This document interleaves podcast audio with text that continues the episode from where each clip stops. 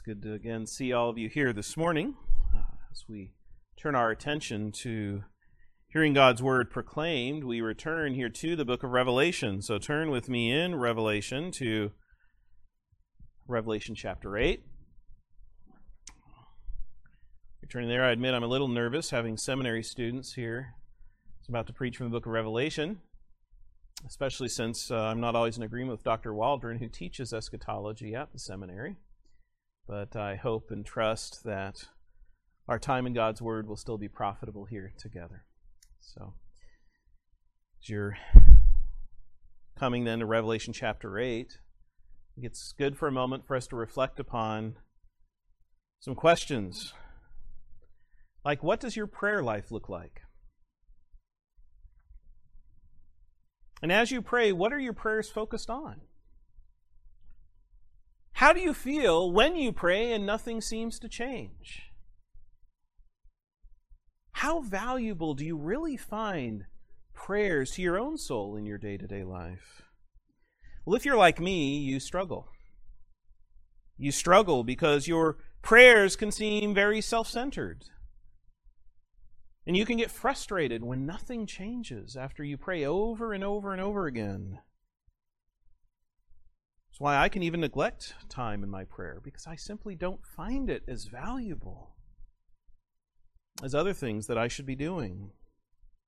But as we all know, God has called his people to pray.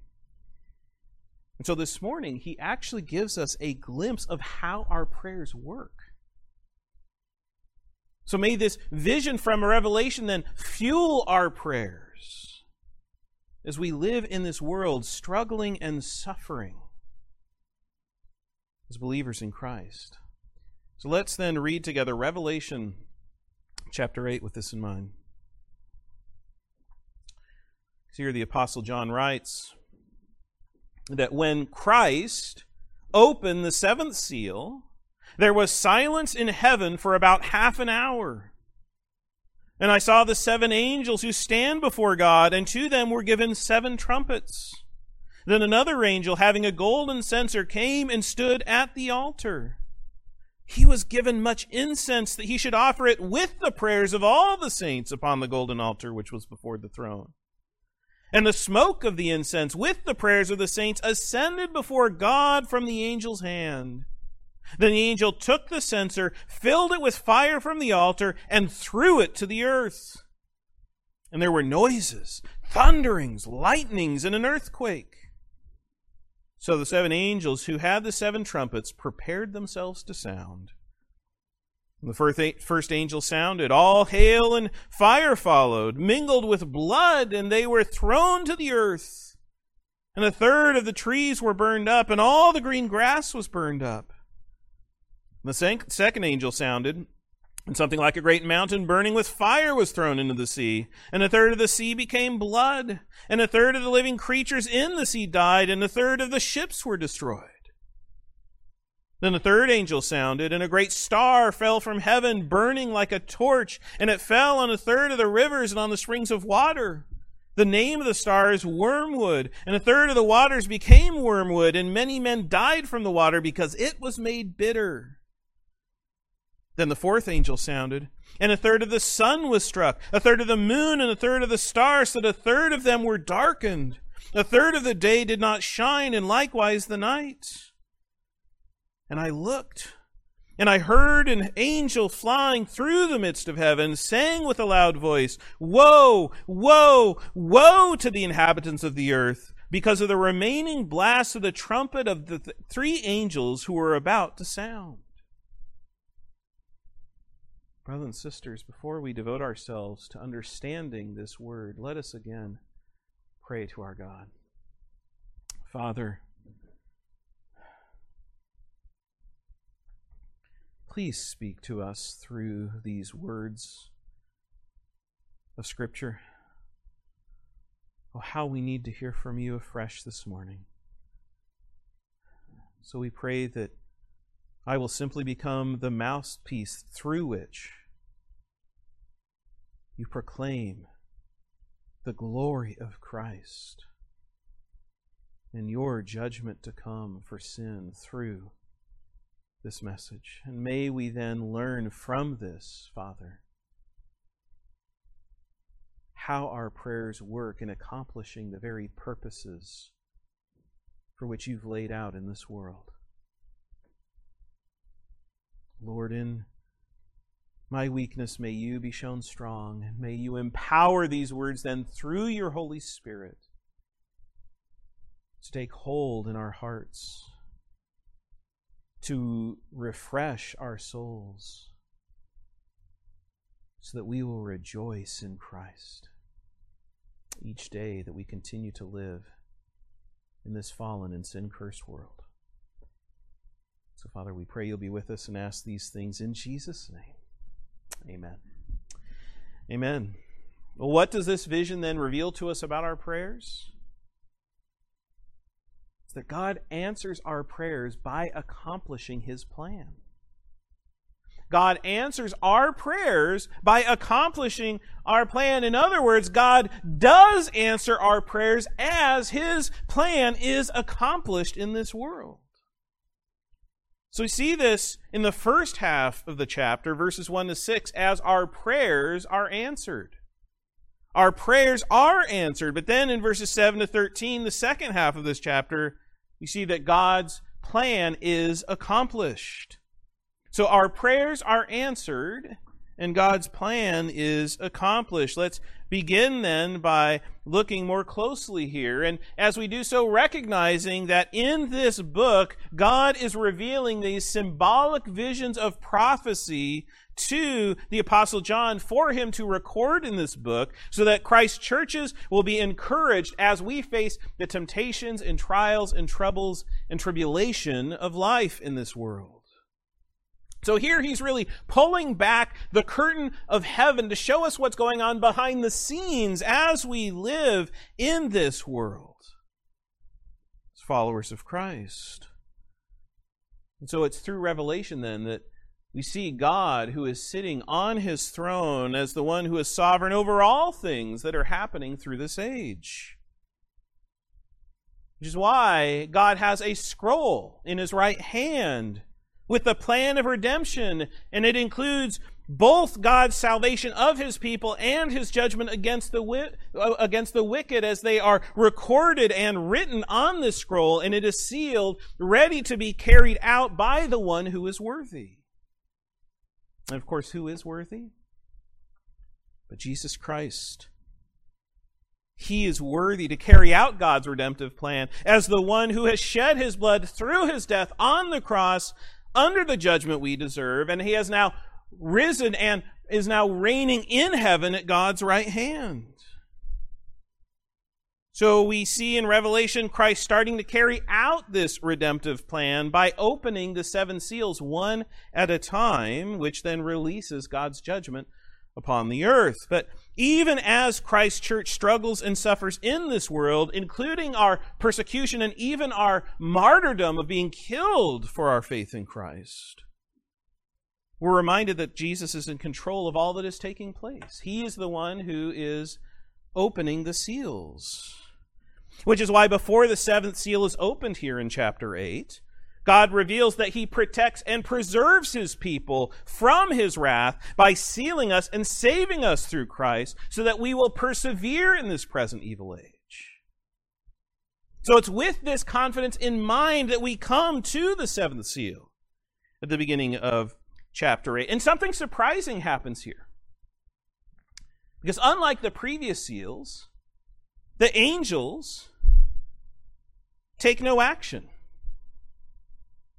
But there's silence in heaven for about a half an hour. Now, what does this silence mean? Well, there are, like many things in Revelation, many interpretations. But if you think about why we take a moment of silence, it's because it's a time for us to reflect either on what has happened or on what is about to happen.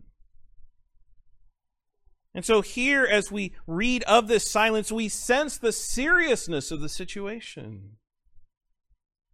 Because here in heaven, there is a dramatic pause to reflect on what is about to come next. Imagine a complete silence for 30 minutes. If we had the time here this morning, I could do so right now. Might be a little awkward for us. But it will give us time to reflect upon God. And here in heaven, they are quietly anticipating God's judgment. Which is why we read in Zephaniah 1, verse 7 Be silent in the presence of the Lord God, for the day of the Lord is at hand. For the Lord has prepared a sacrifice, and he has invited his guests. Or we read in Zechariah 2, verse 13 Be silent, all flesh, before the Lord, for he is aroused from his holy habitation. And so now that Christ has opened this seventh seal, the scroll itself is now opened so that the events that are written on the scroll can begin to unfold on the earth.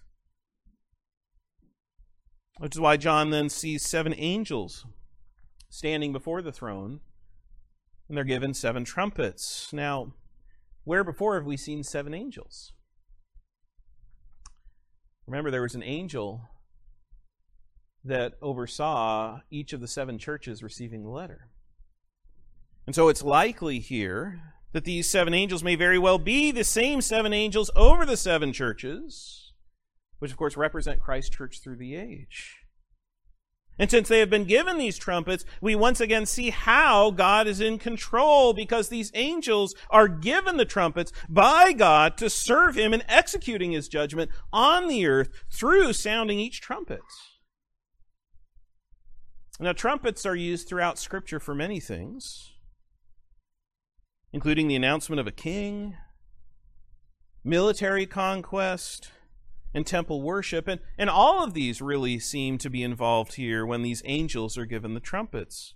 But remember that this heavenly vision not only pictures a throne room from which God rules as king, but it's also a temple in which God is worshiped. That's why we then see another angel who comes before the temple altar in heaven, where worship is offered.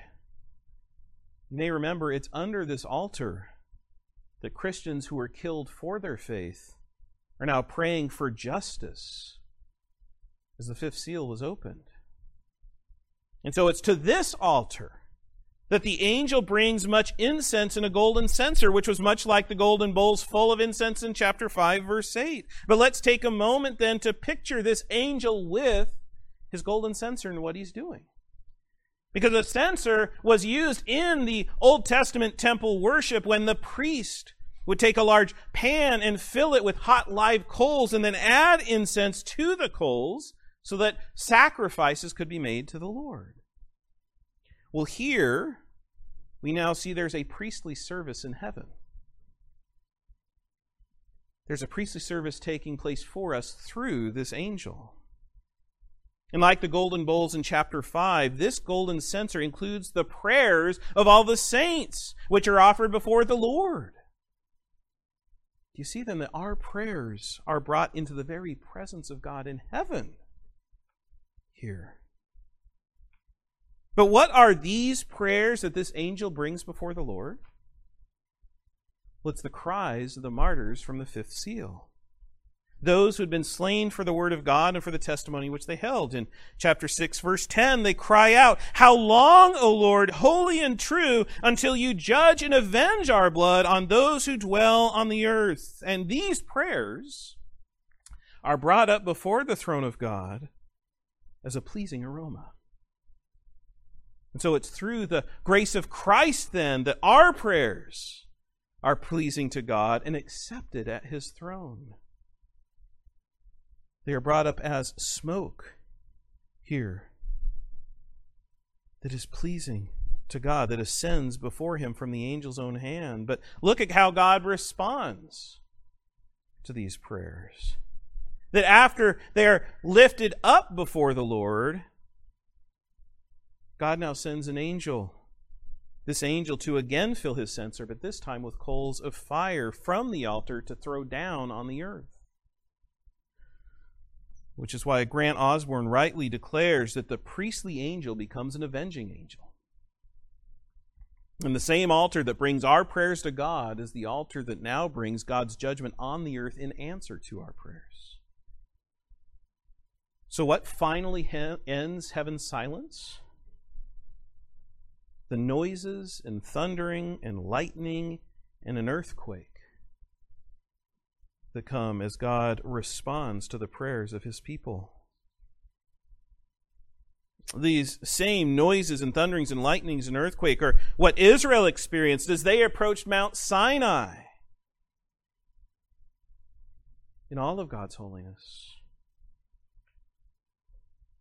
And so, once this angelic offering of prayer to the Lord has been completed, we find the seven angels are now prepared and ready to blow their trumpets in answer to the cries of God's people.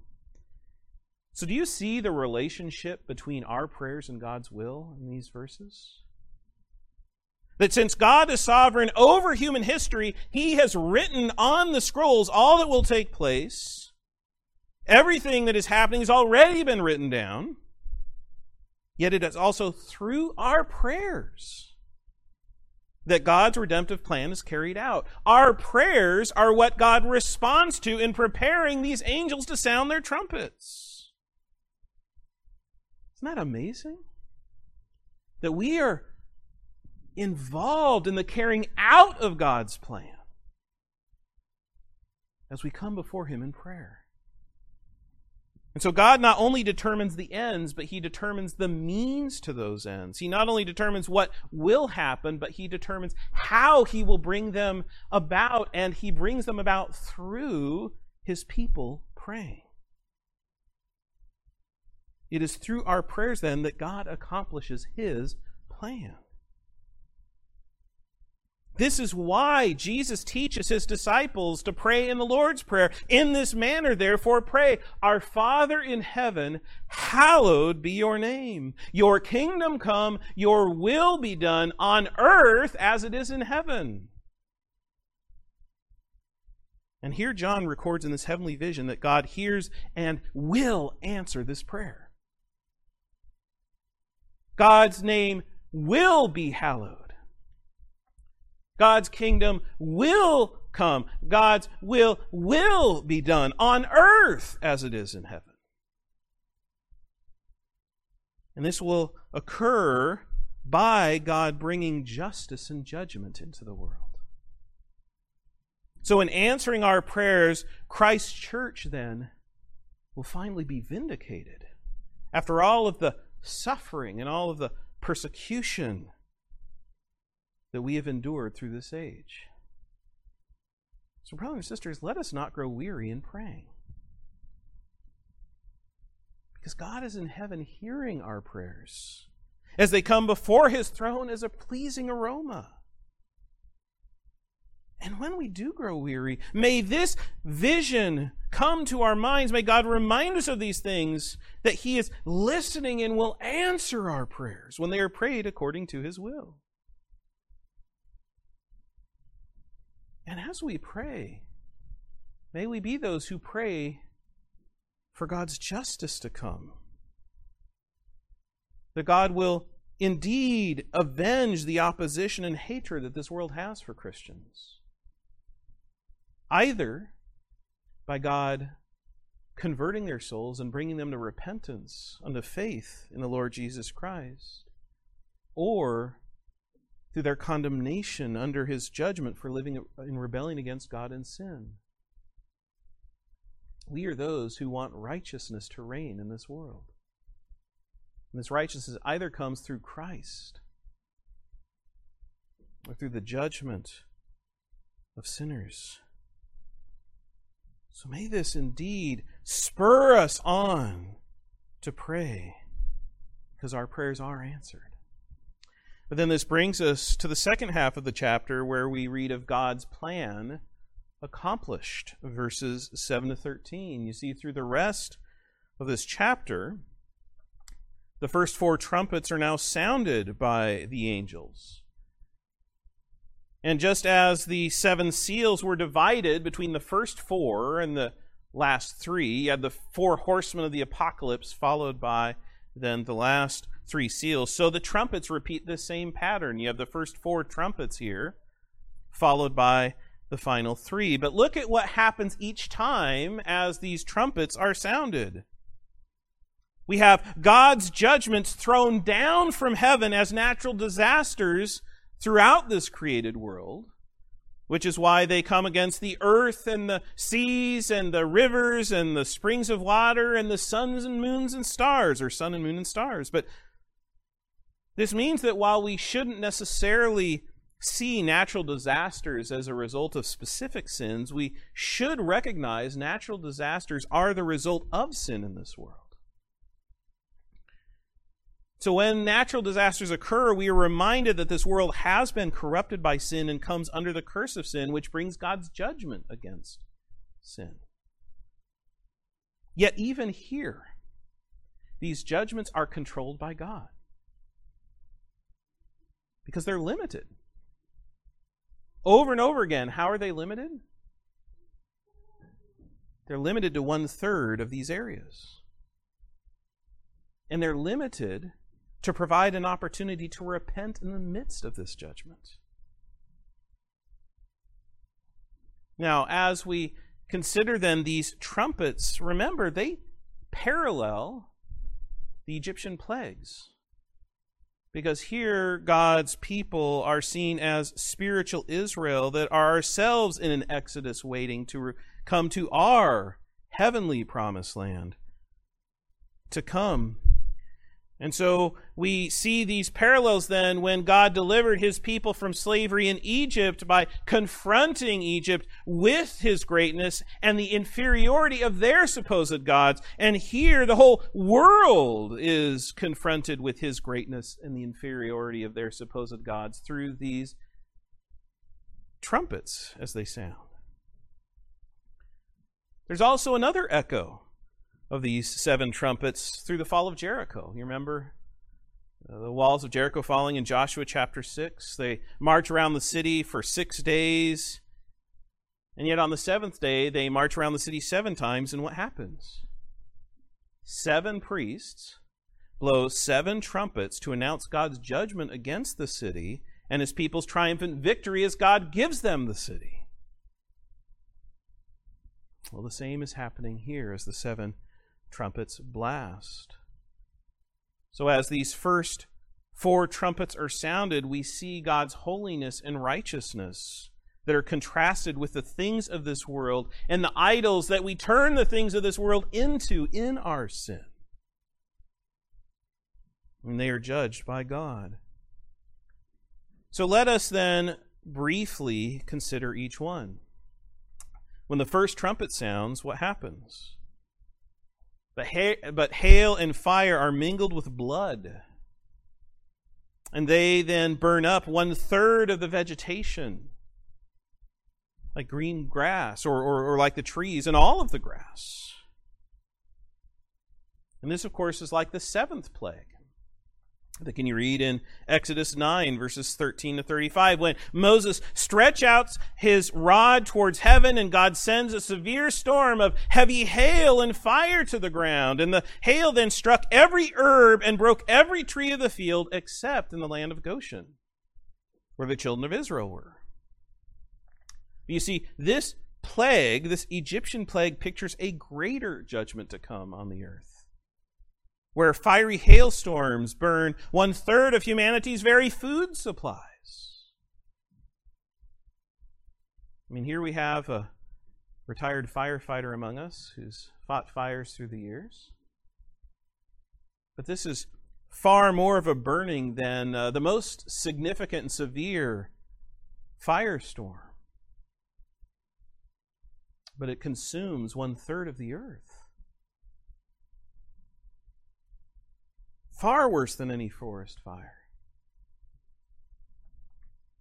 To where there is blood spread everywhere. And the earth is scorched. And the very food that we eat through, the trees and the vegetation, are removed. But second, as the trumpet is sound, we move from the land to the sea with a great mountain that is burning with fire thrown into the sea. And so a third of the waters there become blood, which leaves a third of the fish and the sea creatures dead, and a third of the ships that are destroyed. Now, this is like the first plague. In Exodus 7, verses 14 to 21, where Moses strikes the waters with his rod, and God turns them into blood, so that the fish die and the water stank, so that no one would drink it. But again, this picture is a greater judgment. Because here a burning mountain is thrown into the sea, or something like it. And some see this as a volcanic eruption, possibly the uh, Roman, uh, an example of the Roman Mount Vesuvius as it exploded in the ancient world. But whatever exactly this describes, it seems to be a fulfillment of another prayer Jesus taught his disciples to pray in Mark 11, verses 22 to 24. Because there Jesus answered and said to his disciples, Have faith in God, for assuredly I say to you, whoever says to this mountain, Be removed and be cast into the sea, and does not doubt in his heart, but believes that those he says will be done, he will have whatever he says. Therefore I say to you, whatever thing you ask when you pray, believe that you receive them, and you will have them. The very mountain will fall into the sea through the prayer of God's saints. And so, in this second judgment, the food supply continues to be decimated through the death of fish. This also then comes to the very trade and commerce that is necessary to bring goods where they are needed, where a third of the ships are destroyed. So imagine the food supply, being upended and destroyed in many ways, and that ships cannot deliver goods where they need to go. We're very dependent on ships for what we need, right? A few months ago, you remember what happened in the Suez Canal? Right, a ship blocked in there and, and, and literally stopped trade for six days, and the world almost just seemed to go crazy about what would happen. But again, this is far worse. A third of the entire waters here now compromised in judgment. Then we come to the third trumpet where there's a, a great star named Wormwood that's burning like a torch and falls into the third of the rivers and springs of the water. And, and a third of the waters here become wormwood, with many dying from drinking this bitter water. Again, this is similar to the first plague of Egypt. Because there it took place in the Nile River, and Egyptians couldn't drink the water. But what is wormwood?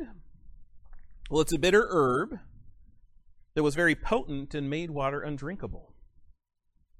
And so it came to symbolize sorrow and judgment and even death in the Old Testament.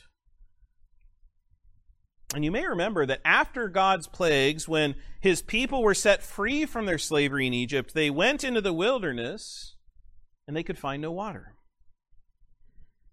So when they finally come to water, we read in Exodus 15:23, "Now when they came to Marah, they could not drink the waters of Marah, for they were bitter. Therefore the name of it was called Marah, and of course the word Marah means bitter. But when they then complained to Moses, he prays to the Lord and is shown a tree that he puts in the water and makes it sweet. You know what happens here? That this miracle is reversed. In the judgment of God, good water turns bitter. And once more, this bitterness is greater because this bitter water becomes poisonous and brings death. You know, we take drinking water for granted today. We can turn on a faucet and, and drink the water. We can go to the store and buy bottles of water, but in this judgment, the water supply is compromised. So you see that through these judgments, how great of a famine comes upon the world. It includes mankind's food, our goods, and our very water supply, which we need to live. That's why there's so much death to come through these verses. But that brings us to the fourth trumpet where a third of the lights of the sky are darkened, with the sun and the moon and the stars, bringing darkness to a third of the day and the night. And this is like the ninth plague in Exodus 10, verses 21 and 23, when a thick darkness comes upon Egypt for three days, and only the children of Israel have light in their dwellings. And while the light uh, and, and while the darkness here is limited in the fourth trumpet, trumpet, it's also greater than the Egyptian plagues, since this is a complete darkness over all the lights of the sky around the world, and, and, and they do not shine or have light. Yet once more, again, we see how God is in control. Listen to the language that's used there. We read, And the third of the sun was struck. By whom? By God. A third of the moon and of the stars, so that a third of them were darkened. Again, by whom? That is, God. See, what God made shine, He can also make dark. And through all these trumpet judgments thrown upon this created world, we see how great our God is, and how holy and righteous He is. See, He will not allow such great sin and wickedness to continue on this earth. There is a day of reckoning coming. There is a day of judgment to come. Which is why, as this chapter draws to a close, John hears an eagle. Now, this eagle likely symbolizes an angel, which is how it's translated here in uh, my translation. But this eagle is flying here in the midst of heaven. And we often see an eagle as a sign or symbol of coming judgment through the Old Testament. So, for example, God warns his people Israel through the prophet Hosea in Hosea 8 1 "Set the trumpet to your mouth; he shall come like an eagle against the house of the Lord, because they have transgressed my covenant and rebelled against my law." And now this eagle comes to announce three woes. Woe Woe, woe. And since God has already been declared thrice holy, that he is holy, holy, holy, now his angel warns, Woe, woe, woe. Our thrice holy God brings thrice woes that are announced on the wicked who refuse to repent and remain in their sin. And so these three woes warn those in the world that there are three judgments yet to come. And while the first four trumpets were thrown down upon nature, the remaining trumpet blasts will be brought down on the inhabitants of the earth in their wickedness and opposition to God and of Christ's church. So I ask each of you this morning are you ready for this judgment from God? Because only Christ protects us from the wrath of God that's coming. It's only Christ who, out of love for us, takes the very wrath of God we deserve and endures it through his death on the cross. It is that in Christ that we escape the coming of this judgment. It is through Christ that we then are reconciled with our God, and it is in Christ we have a glorious future on the other side of his judgment. As there is an eternity of righteousness we look forward to in God's very presence. So if this is not your hope, if you have not been saved, by the blood of Christ. Oh, turn away from your sins in repentance and turn to Christ in faith. This judgment is coming.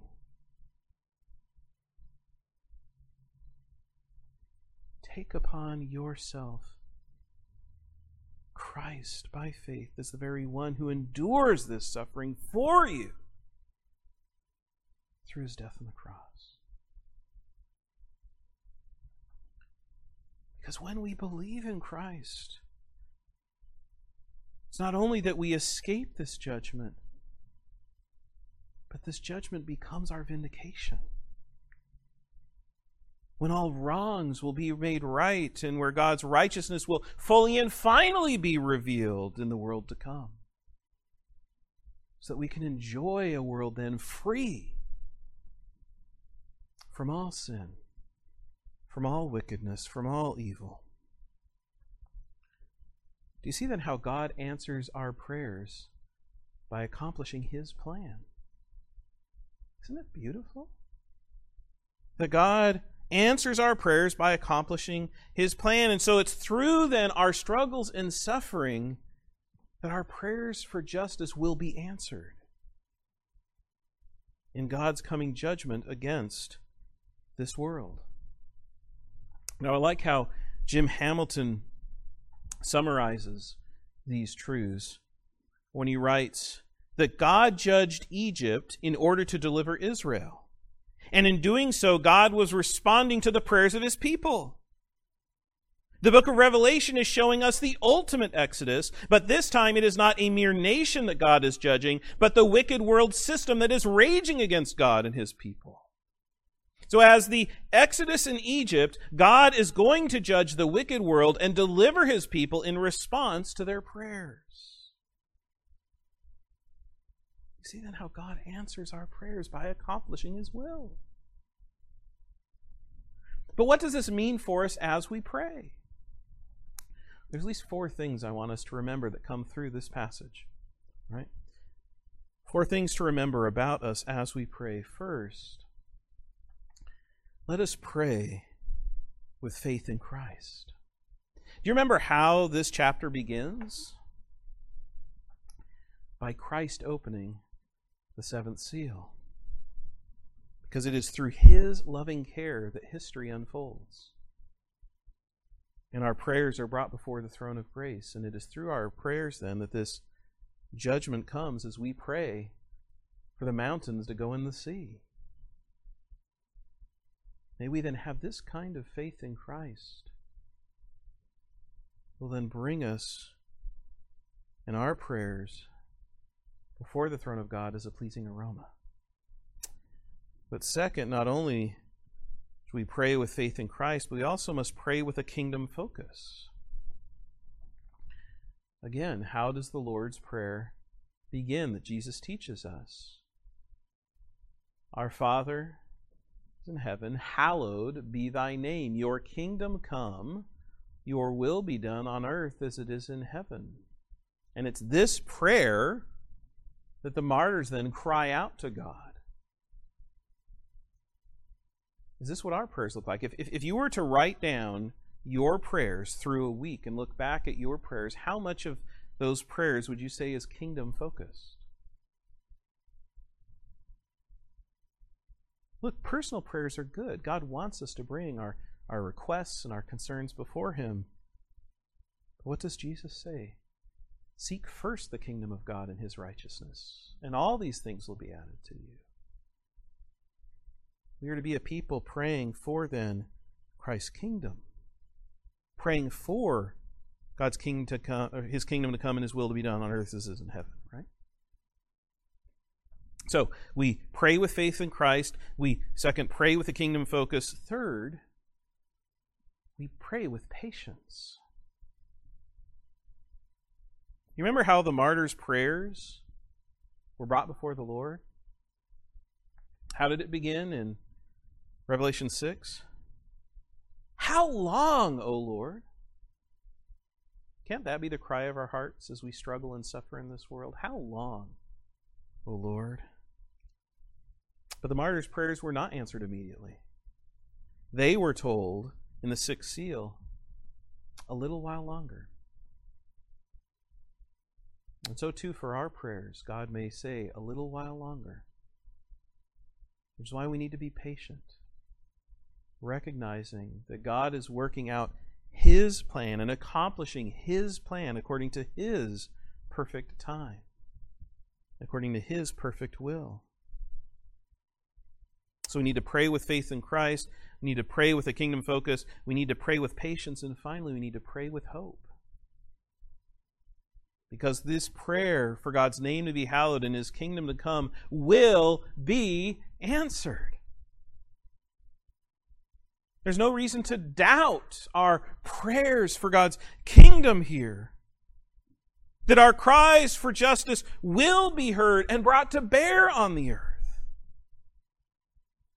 May we then praise those with hope, with a patient and enduring hope in what is to come. So again, let us pray with faith in Christ. Let us pray with a kingdom focus. Let us pray with patience. And finally, let us pray with hope. Because we are a people that are waiting for this coming eternity, this heavenly future that we look forward to in God's presence. And what we find here in Revelation chapter 8 is that it is through our prayers that we will endure and persevere through the temptations and the trials and the troubles and the tribulations of life in this world. So, with this glimpse then of how our prayers work from the book of Revelation, may this vision fuel our prayers as we struggle and suffer in life. Listen, there is hope in Christ. There is a future in Christ. We must be patient. But in our patience and as we wait, let us devote ourselves to prayer. Prayers of faith in Christ as we pray for God's will to be done and for his kingdom to come on earth as it is in heaven. So let us now pray again.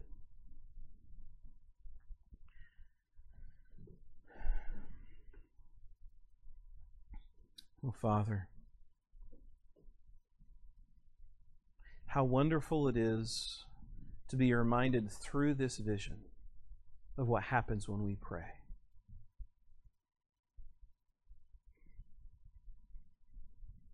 That as we live in a world that remains opposed to God, as we remain in the world that hates Christ's church, our prayers will rise before your God or before your throne as a pleasing aroma.